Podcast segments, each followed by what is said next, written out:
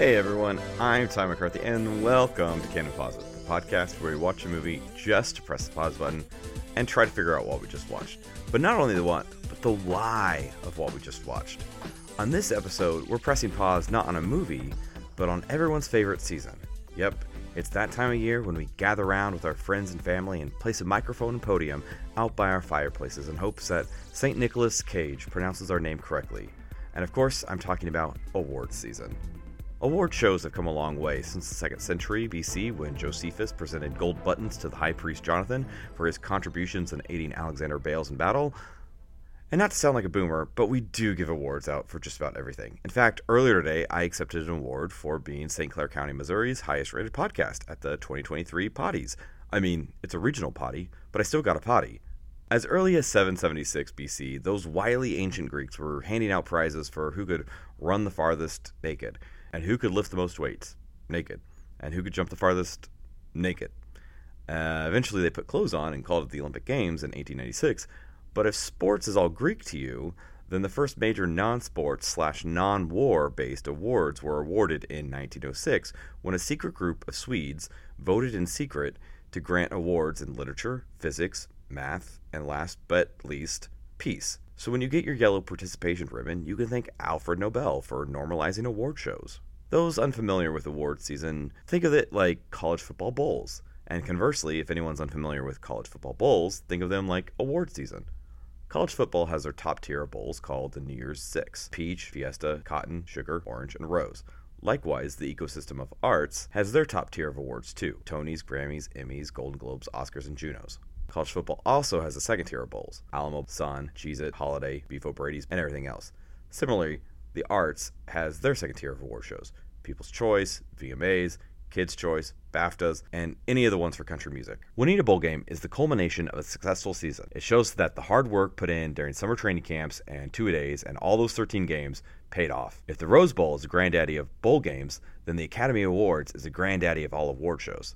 I guess that means that the Golden Globes is sort of like the Fiesta Bowl. But award shows are also a bit like horse racing, too, where the same horse can win multiple races. You get a triple crown when you win the Kentucky Derby, the Belmont Stakes, and the Preakness Stakes. Mmm, stakes. This is called EGOTing, winning an Emmy, Grammy, Oscar, and a Tony. And it's something that's really hard to achieve. Only 18 people have been able to complete it. And of those 18, 15 have only been completed since 1991. Viola Davis is the newest member. She joined the club when she received a Grammy at the 65th Grammy Awards. Now, theoretically, you could be listening to this in the future, and if you are, how are you?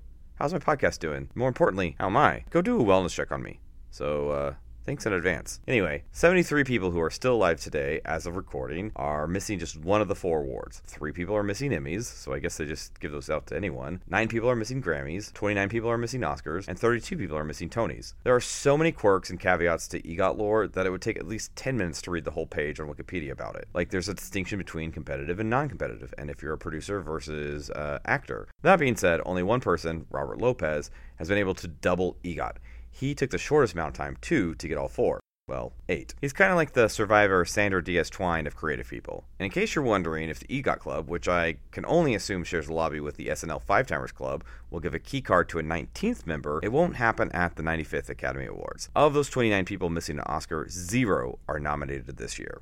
Even though there are awards now for just about everything, there's something still special about those Oscars. They have this certain, um, a certain well, you know, I bet the French have a phrase for it, but I took Spanish, not French in college, so I'll just paraphrase Elle Woods. Why now?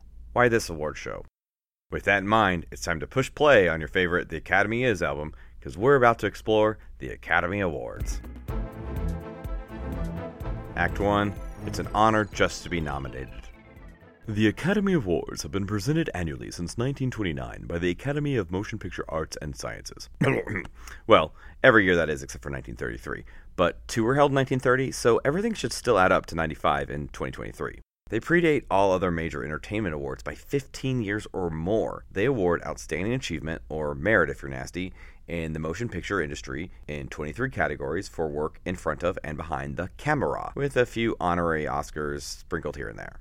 Today, the Oscars seem pretty pro forma. There haven't been major changes to the mechanics of the show in many years. The last time a new category was added was 2002 with Best Animated Feature, although the 94th Academy Awards did cause quite a bit of controversy when they removed eight awards from live broadcast, and instead they opted to award those an hour of showtime, and then only showed highlights of the acceptance speeches right before the commercial breaks. All the awards should be back this year, so get comfy because you'll be in for a long night.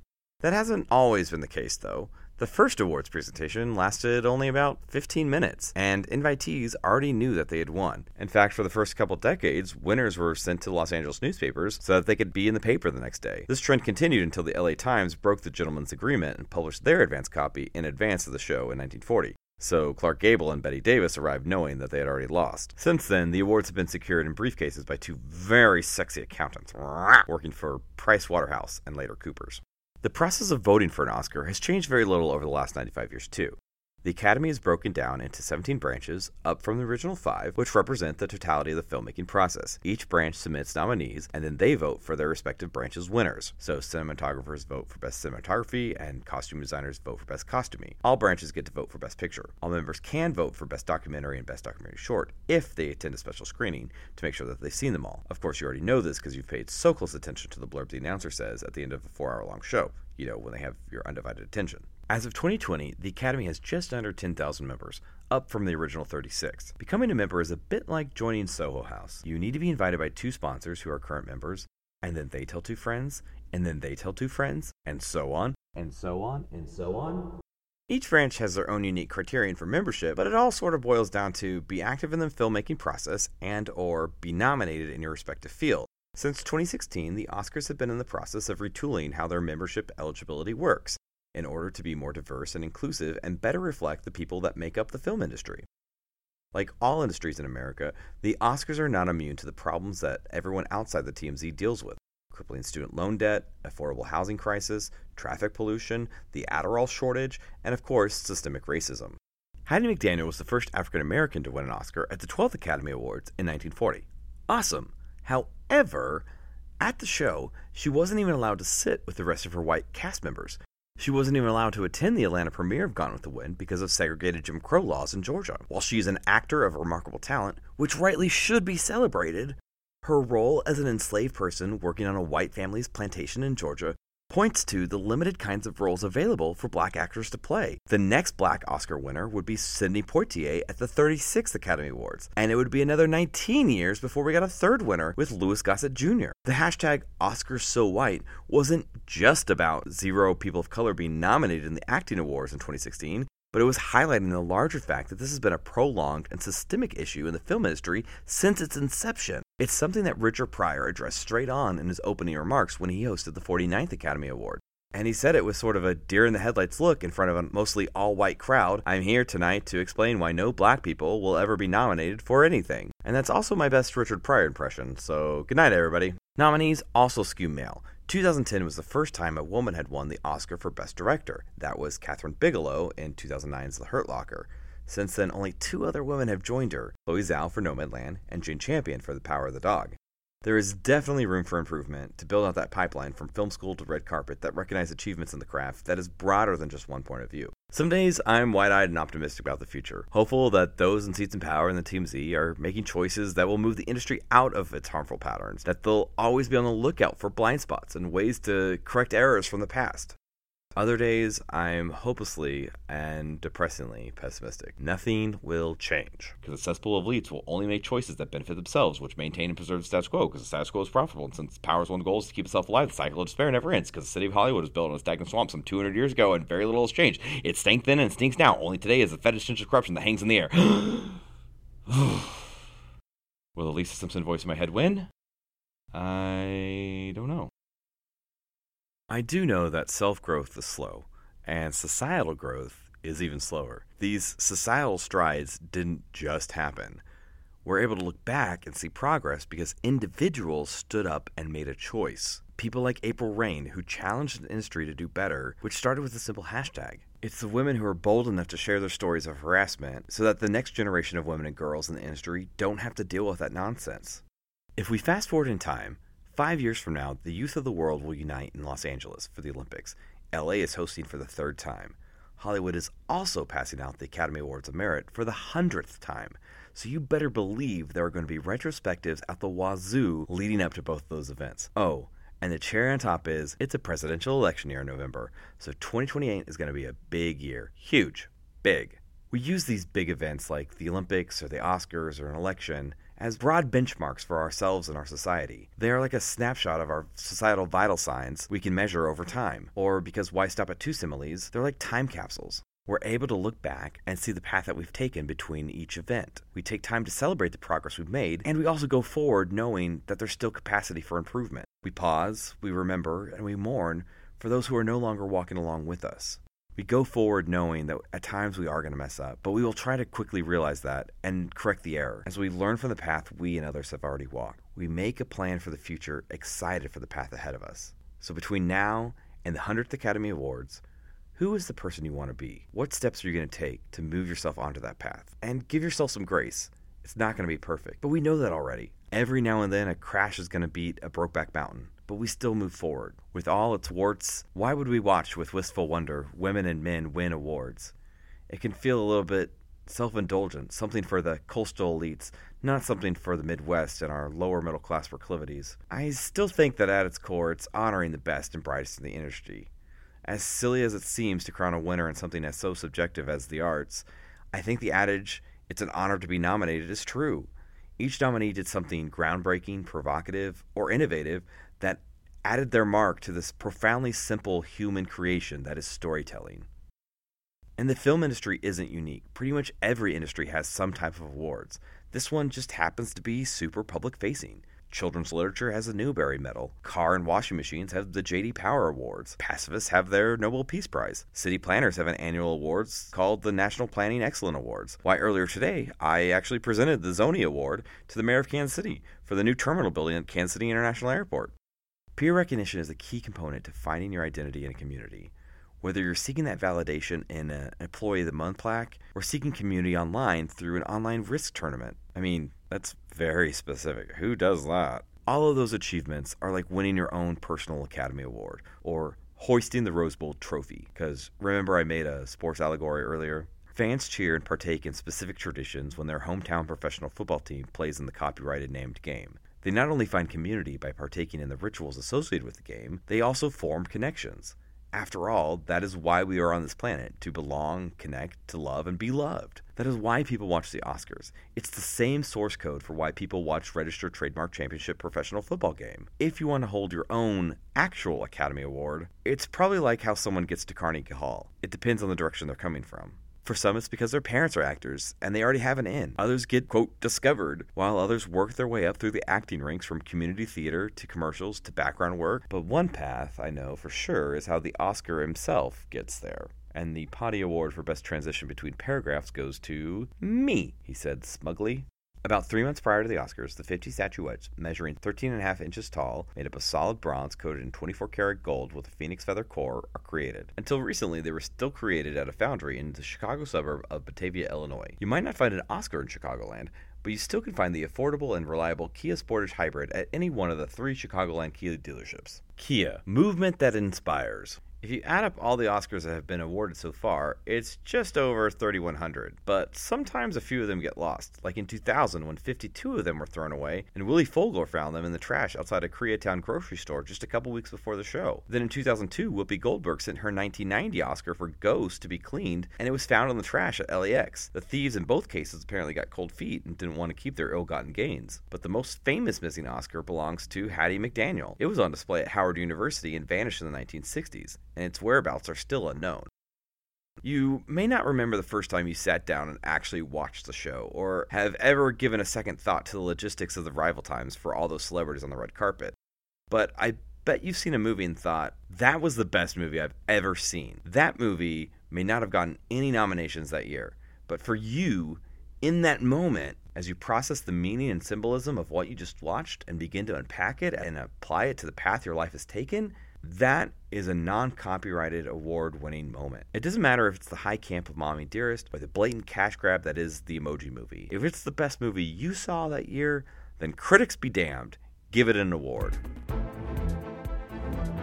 Act 2 For your consideration. The Academy Awards awards have grown from 12 awards to 23 awards over the last 94 years of awarding awards. Rather than discontinuing an award, the Academy tries to merge awards back into the larger award category, like how sound editing and sound mixing were remerged into Best Sound.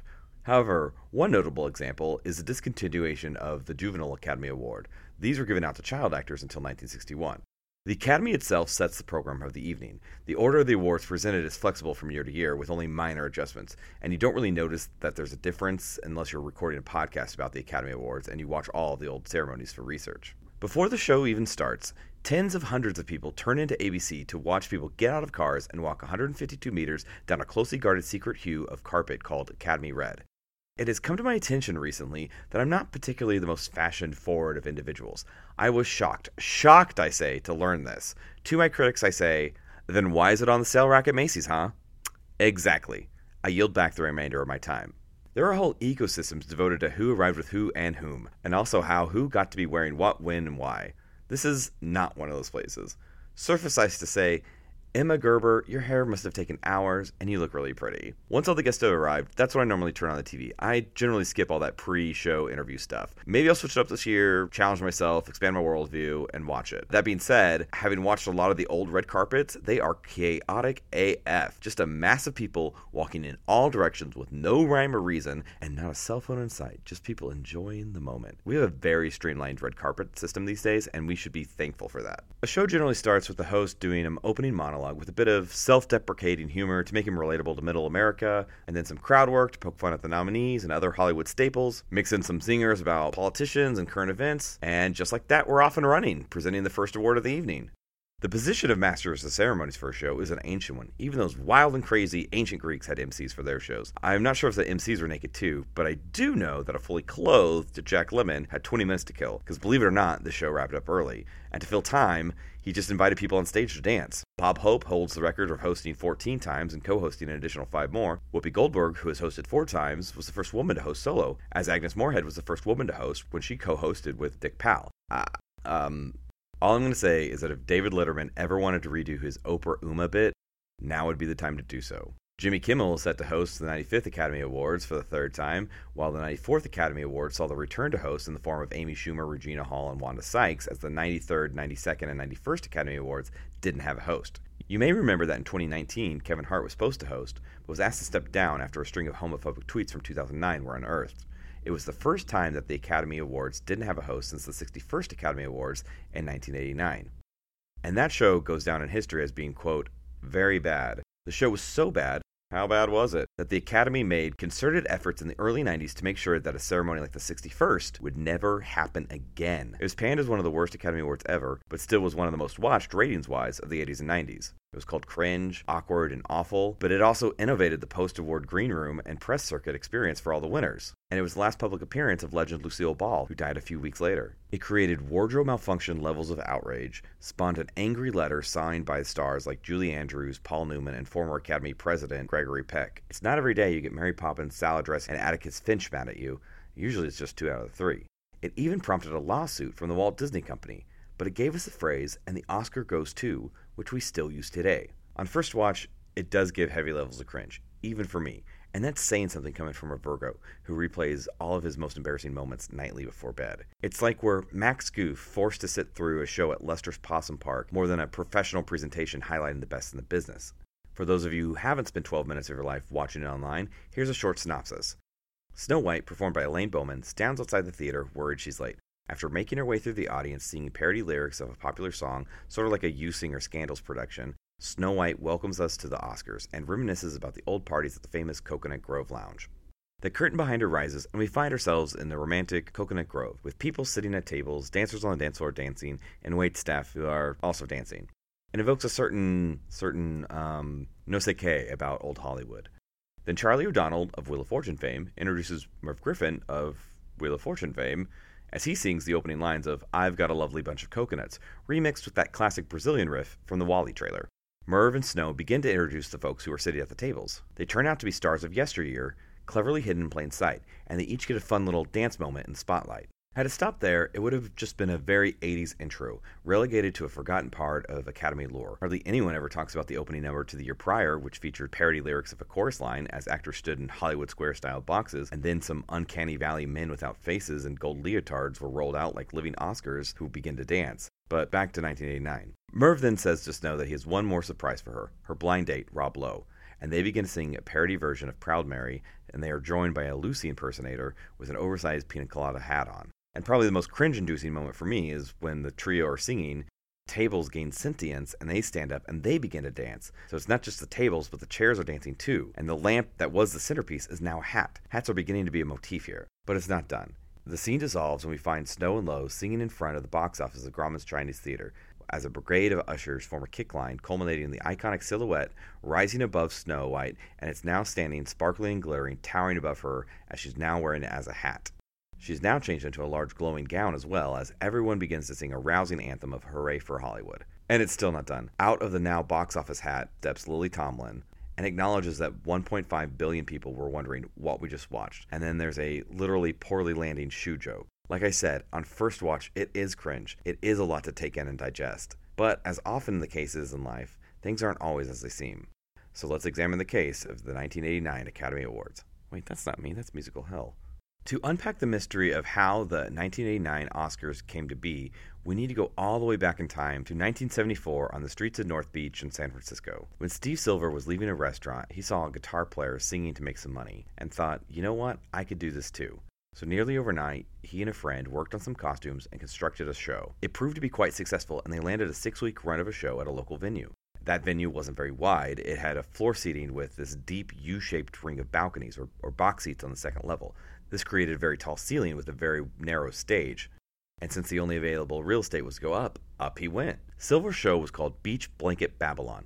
It featured wildly elaborate hats and wigs, celebrity impressions, parodies of popular songs, and topical references, and the grand finale being a hat with the full skyline of San Francisco, replete with lights, Golden Gate Bridge, and a running trolley.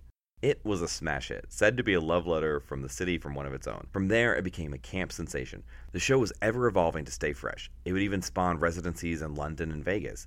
But its opening framing device stayed constant. At the start of the show, audience were greeted by a newcomer who had just moved to the city, Snow White, searching San Fran high and low for her Prince Charming. Beach Blanket Babylon wasn't widely known outside of San Fran, which I'm told by locals is the only appropriate abbreviation for the city. It was one of those quirky open secrets, like how people in Missouri view Branson, or how people in Chicago view improv. Nearly 15 years into its run, creator Steve Silver would team up with Oscars producer Allan Carr, and Beach Blanket Babylon took its talents to South Beach, or SoCal, and that included the costumes, the parody song lyrics, the larger than life hats, and of course, Snow White. It was the ultimate rags to riches story, from just making $25 that first night in North Beach to being seen by 1.5 billion people. Well, I guess it was the 70s, so 25 bucks was like 2 million dollars back then, but it's also San Francisco, so it's probably only going to get you a studio. But still, 1.5 billion people. Camp was no longer on the edge of society. It was front and center that night on the Oscars. It was boldly saying to the world, "All right, Mr. DeMille, I'm ready for my close-up." And the world was not ready for it.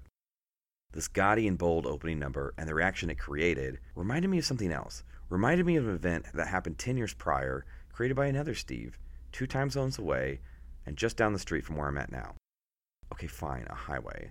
On a steamy summer evening in Chicago in mid July 1979, shock jock and self proclaimed anti disco advocate Steve Dahl convinced the White Sox owners to have a disco demolition night, which nearly created a citywide riot. I first learned about this night on Video Hits One's show, I Love the 70s, and thought, wow, what a quirky little story. And if memory serves me correctly, it was presented as just a party that got way out of control and the moment that disco ended, in order to make way for the hair metal rock and electric synth pop of the 80s. And I didn't really give it a second thought. That is until I moved to Chicago. Upon moving to Chicago, I started listening to a lot more NPR on WBEZ. I had a lot of time to fill on my commutes out to Aurora, so I started listening to a history podcast called Backstory. These shows set the record straight on Disco Demolition Night. Now, you could just not like disco music. That's fine. But what VH1 didn't do was tell me that disco sucks was coded language. And what I mean by that is that it's not just people not liking disco. I know that sounds repetitive and redundant, but it was a deeper hatred of what disco represented. Disco, which was created in the 60s by black and Latino DJs in New York and Philadelphia, gained popularity as a soundtrack at gay bathhouses and nightclubs in the 70s. This underground musical sensation burst into the pop culture scene like a beam of light off the shattered mirror of the disco ball. Disco was a source of creativity, joy, and life for gays and people of color, but for others, it represented everything they didn't like about America. The election of 1988 confirmed that voters wanted more of the same, more of the conservative Reaganism by electing the former director of the CIA and vice president, George H.W. Bush, this is the backdrop that the 61st Academy Awards was playing against. And I can't help but wonder if the cringe and the outrage that this show created shares that same source code as the Disco Sucks movement. This show was high camp, and camp is a bit of cringe, but in a playful way. It's in on the joke, and it is a very popular way of expressing oneself for those in the LGBTQ community. Looking at the gay films of the 60s, 70s, and 80s, camp is how someone could express themselves and say that they were gay, but still have plausible deniability in an industry where being out was career ending. The show's producer was an openly gay man named Allan Carr, and he was very familiar with camp. He produced Grease 2, La Cage aux Folles on Broadway, and the Ben de la Creme of camp musicals, Can't Stop the Music. Fun fact the Village People never actually plainly addressed the sexuality of the band members or the characters in the movie. Steve Silver had brought camp to the biggest stage in the world, but was simultaneously dealing with his own issues offstage. A year prior to the Oscars, Steve began to go to a doctor under a pseudonym and learned that he was HIV positive. He hid his diagnosis from his friends, his family, and his cast members at Beach Blanket for six years. Trying to distance himself from rumors that he was gay, he married his longtime friend, Jo Schuman, in 1994. A year later, in 1995, Steve Silver died of complications related to HIV and AIDS. He was 51. We like to use events as mile markers to see how we've changed Medical breakthroughs have helped people become undetectable and therefore untransmittable when they learn that they are positive. But there are states out there right now passing laws banning the camp art form of drag, which to me shares that same source code of disco sucks. If you say the quiet part out loud, they just want to make being queer illegal. My hope, dear reader, is that if you're listening to this episode in 2028, as you are awash with retrospectives about the Oscars on their upcoming 100th celebration, the Olympics, and just politics in general, you'll probably see a mention of the 61st Academy Awards in passing. And it'll probably point out that this was a low point for the show. This is the show that almost killed the Oscars as we know it. My hope is that when you get to this part about banning drag, we will have put that matter to bed. It'll be a vague, distant memory, similar to how we don't remember the Hollywood Squares a chorus line opening of the 60th Academy Award, or how we don't remember the Alamo. The next year, in 1990, they returned to having a host. Billy Crystal would kick off his first of nine runs hosting. He kept it simple. He did the exact same bit nine times. And I'll admit, it's a very good bit. Even though he swears he won't sing and there won't be a big opening number, he ends up doing both, singing a big opening number. He mixes the plots of the Best Picture nominees to popular songs in a humorous fashion. Rob Lowe would bounce back too. He would later star in Wayne's World and Parks and Rec, but it tanked the career of Allan Carr. He died far away from Hollywood in 1999. Elaine Bowman, Snow White, her list of credits on IMDb isn't very lengthy either. She signed a 13 year gag order saying she would never talk about the show. She couldn't really find work, so she moved away but she did tell Inside Edition in 2019 that she's glad she had done it, and looking back, she wouldn't have changed a thing. And as for Beach Blanket Babylon, well, it ran for 45 years, becoming the world's longest running musical review show. It finally closed in 2019, a few months after the 91st Academy Awards aired, without a host for the first time since 1989. Act 3 And the Oscar goes to. Every year, people place bets on who will win, what movie will win Best Picture, what color the Gatorade will be poured on the Best Director winner, that kind of stuff. So below is a cheat sheet to explain each category to help you win your Oscar pool.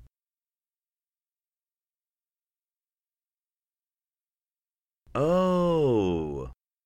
You want me to read it to you? Okay, I can do that. Yeah, okay. Let's start. Best Supporting Actress and Actor.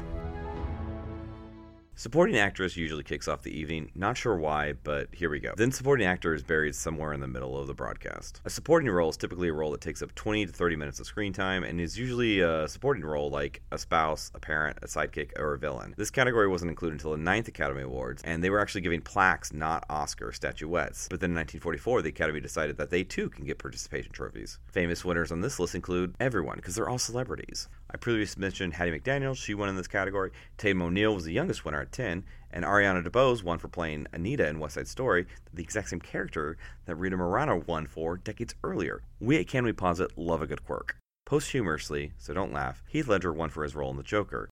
Mahershala Ali was the seventh actor to win this category twice, while only Shelley Winters and Dianne Wiest have won more than one. And typically the winners come back and present the award the next year, like how Miss America comes back to crown the latest victor for the Quarter Quell. Best Sound. Now remember that word best, because it's a bit of a misnomer. Even though it's used for shorthand for any category, it's important to remember that best should be interpreted as important, or having done great achievement in the craft. It used to be two awards, sound editing and sound mixing. Editing pertains to sound effects, ADR, and music, while mixing pertains to balancing, levels, and reverb but it was almost too confusing, so they just merged them back together. As you might assume, winners in this category are often sci fi, fantasy, or action adventure movies. 2012 had an unusual event happen when Skyfall and Zero Dark Thirty tied for Best Sound Editing. Double neat. Best Cinematography. Cinematography is how the camera moves around and lets us see the action in a powerful, dynamic way. Until the 40th Academy Awards, this was presented one for color and one for black and white, although more modern black and white films still have one Schindler's List, Roma, and Mank, just to name a few, because they're the only ones. Best Documentary Short Subject and Documentary Feature. A documentary film is a true story about seven strangers forced to live in a house and have their lives taped. Short subject just means it has to be under 40 minutes. Thank God. I mean, I love documentaries. There are additional caveats for how much of that can be partial recreation, stock footage, or animation, but the emphasis is on true. But what is truth? asked the Velveteen Rabbit. Truth is, we don't know. But we do know that of the 26 Oscars that Walt Disney won, most were for this category, not his animated features. Best Visual Effects. Aphex? Effects? Okay, I don't know. This award goes to the movie that can hide the use of green screen the best. As you might imagine, blockbuster movies dominate this category. Just look at the 2000s Gladiator, Fellowship of the Ring, The Two Towers, The Return of the King, Spider Man 2, Pirates of the Caribbean, Dead Man's Chest, Curious Case of Benjamin Button, and Avatar. All three of the original Star Wars won, as well as all three of the original Lord of the Rings. You might have guessed that one because I just listed it. The point is, unlike some other categories, sequels seem to dominate this category. From Genesis to Exodus to Iliad and the Odyssey, sequels have been around for a sorry, force of habit. Best animated short and animated feature. Shorts, again, are short, like 1971's winner, The Crunch Bird, which clocked in at a whopping two minutes long. And I'm sure Walt Disney just loved that his eight minute short, The Old Mill, won, while his feature, Snow White, wasn't even nominated. Prior to 2001, the Academy was a lot less methodical with its approach to animation. Even without the Animated Feature Award, Beauty and the Beast was still the first all animated feature to be nominated for Best Picture in 1991. It lost to Silence of the Lambs. And it was quite likely that the exclusion of WALL-E from Best Picture in 2008 that let the Academy rethink its Best Picture nomination process and expand the category from 5 to up to 10. A24's Marcel the with Shoes On had to make sure that it had more than 75% of stop motion effects. effects? To be considered. Best International Film. Mesdames et messieurs, bienvenue à London et au Jour de London 2012. Oh, okay, that's all the French I know. This category, the Academy acts more like the Olympic Committee than an award show. Countries submit films rather than directors. And little known fact, the Olympics used to give out prizes in the arts until like 1940. They stopped doing so because it was deemed that the arts are too, quote, subjective. Hmm, go figure. The Olympics instead have shifted to what is known as the Cultural Olympiad, with events, presentations, concerts, all celebrating the arts and the humanities in that host city. And of course, we would already know that had Chicago won the bid in 2016. I'm not bitter whatsoever. The next Olympics will be in Paris, France in 2024, hosting for the third time. The Olympics are expected to, uh, wait, uh, wrong podcast. Uh, sorry. For more of my hot takes on Olympics, you can check out my other podcast, Can We Jump Over That? Check your local listings.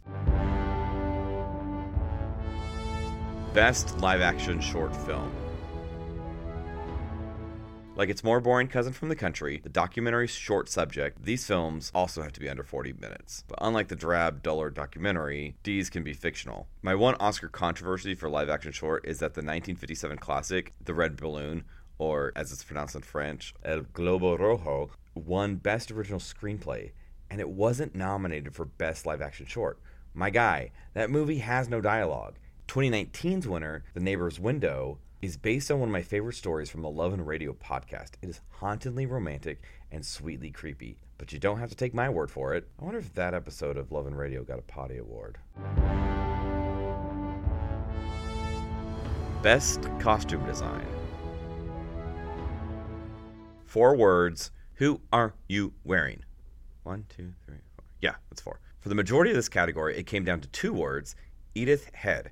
She was nominated for a whopping 35 Academy Awards, and she won eight of those. She's also the inspiration for Edna Mode and guest of Disney Pixar fame. Costumes tell their own story. Subtle prints and colors symbolize different features and attributes of the characters that wear them. According to the Toronto Star on Wikipedia for Best Costume, only three winners since 1967 have been set in, quote, modern times, reflecting, quote, modern dress. Travel with My Aunts, All That Jazz, and The Adventures of Priscilla, Queen of the Desert, which is now banned in Tennessee. Best Original and or Adapted Screenplay. The next two awards presented usually are presented by the same two presenters. They are original and adapted screenplay. The main difference is one is a unique story, first told in script, while the other is adapting a previously existing work into a script. There I go again, using the word to define itself, but you get the idea. If Miss Frizzle picked us up and took us into the life of a movie, the screenplay would be the skeletal system of that movie. The rest of the body of the movie is built around this. So I guess instead of bone marrow, inside the bones is the story core. Eh? Eh? Get it? It's a it's a little little NPR joke. You know? Okay. Settle in because there's 10 more of these, and if you think this is long, just wait till you actually watch the show. Best Score. This is a favorite category of mine. Music makes movies memorable. Ahead of Harry Potter and the Deathly Hallows Part 1, I listened to the score on iTunes nonstop. So when I was at the movie, I literally like felt the 3D music cues happening around. And one of my favorite parts of the ceremony is actually the end credits. Traditionally, they play a medley of all the most memorable songs and music cues, and then the announcer explains the voting process, blah, blah, blah, blah. And if they don't, the music is posted on YouTube so I can still get my medley fix. Best Film Editing. This is how the film is put together. Back in the day, an editor would literally cut out sections of a film frame by frame. This is where we get the phrase left on the cutting room floor. Do you use that phrase in real life? If you do, let me know. Fun fact did you know that Walter Murch, director of the Academy Award nominated Return to Oz? Wait, what? How on earth did I miss that? Return to Oz was nominated for Best Visual Effects? Effects? I don't know what to say. I'm, I'm beside myself. Well, anyway, Walter is the only person to win Best Sound Mixing and Best Film Editing, if if that means anything to you now. Best Production Design. This is all the physical world building for the movie the backdrops, the sets, the props, and the like. And you'd be surprised that even contemporary set movie sets still have to set a cohesive look and feel. 2016's Best Picture winner La La Land was set in 2015's Los Angeles, but has a look and feel more akin to a pharmaceutical commercial. Oh, sorry, I read that wrong. Best Production Design winner. Even 2016's Best Picture winner Moonlight was set in contemporary times, but still created a unique visual look, thanks in part to the quote, bylighting effect. Effects. Effects? Best Original Song. Again, one of my favorite categories, and again, this is one that creates a lot of Oscar moments. Who could forget when Bradley Cooper sang that that um, that one song with um, uh, that one person who was in the movie that they were both in? It was truly unforgettable. Traditionally, throughout the show, the songs that are nominated for this category are performed throughout the show by the artist. And you think that musicals would dominate because of their catchy tunes that we already know and love from the Broadway, but all of those songs are not eligible. A song needs to be new, debuting specifically for that movie. There are even rules on when a song can be played during the movie. It can't be too far into the end credits, otherwise, it doesn't count. Basically, it has to be the first song of the end credits to qualify. Best Makeup and Hairstyling. Helping turn everyday actors into historical figures and help transport us to places near and far and everywhere in between, the nominees in this category have suspended our disbelief long enough to make us believe that Meryl Streep is the Iron Lady and that Russell Crowe can sing. Here are the nominees for Best Hair and Makeup Styling All's Quiet on the Western Front, The Batman, Black Panther Wakanda Forever, Elvis, The Whale. And the Oscar goes to. Eh, just practicing. Best Director. Ooh, now it's getting good. This category serves as a bellwether showing whether or not it will win Best Picture. Seven out of nine times, it does. As I mentioned before, this is one of those high profile awards. It's indicative of how healthy the Hollywood pipeline is. After back to back years of lady directors winning, not a single lady was nominated for the 95th Academy Awards. So if they liked it, they should have put a nomination on it. Best Actress and Actor Leading Role. When it comes to leads, Tom Hanks is the only actor to win back to back, while Katharine Hepburn won back to back back in 1968 with her second win that was also tied with Barbra Streisand for Funny Girl of Lea Michele fame. Daniel Day Lewis is the leader of the leading actors with three wins, but Katharine Hepburn is the GOAT with four wins. No other actor even comes close. Well, I guess except for Daniel Day Lewis because he has three wins. But still, and as you might guess, Meryl Streep is the Susan Lucci of the Oscars with 17 nominations and only two wins. Best Picture The Wizard of Oz. Mr. Smith Goes to Washington. Of Mice and Men.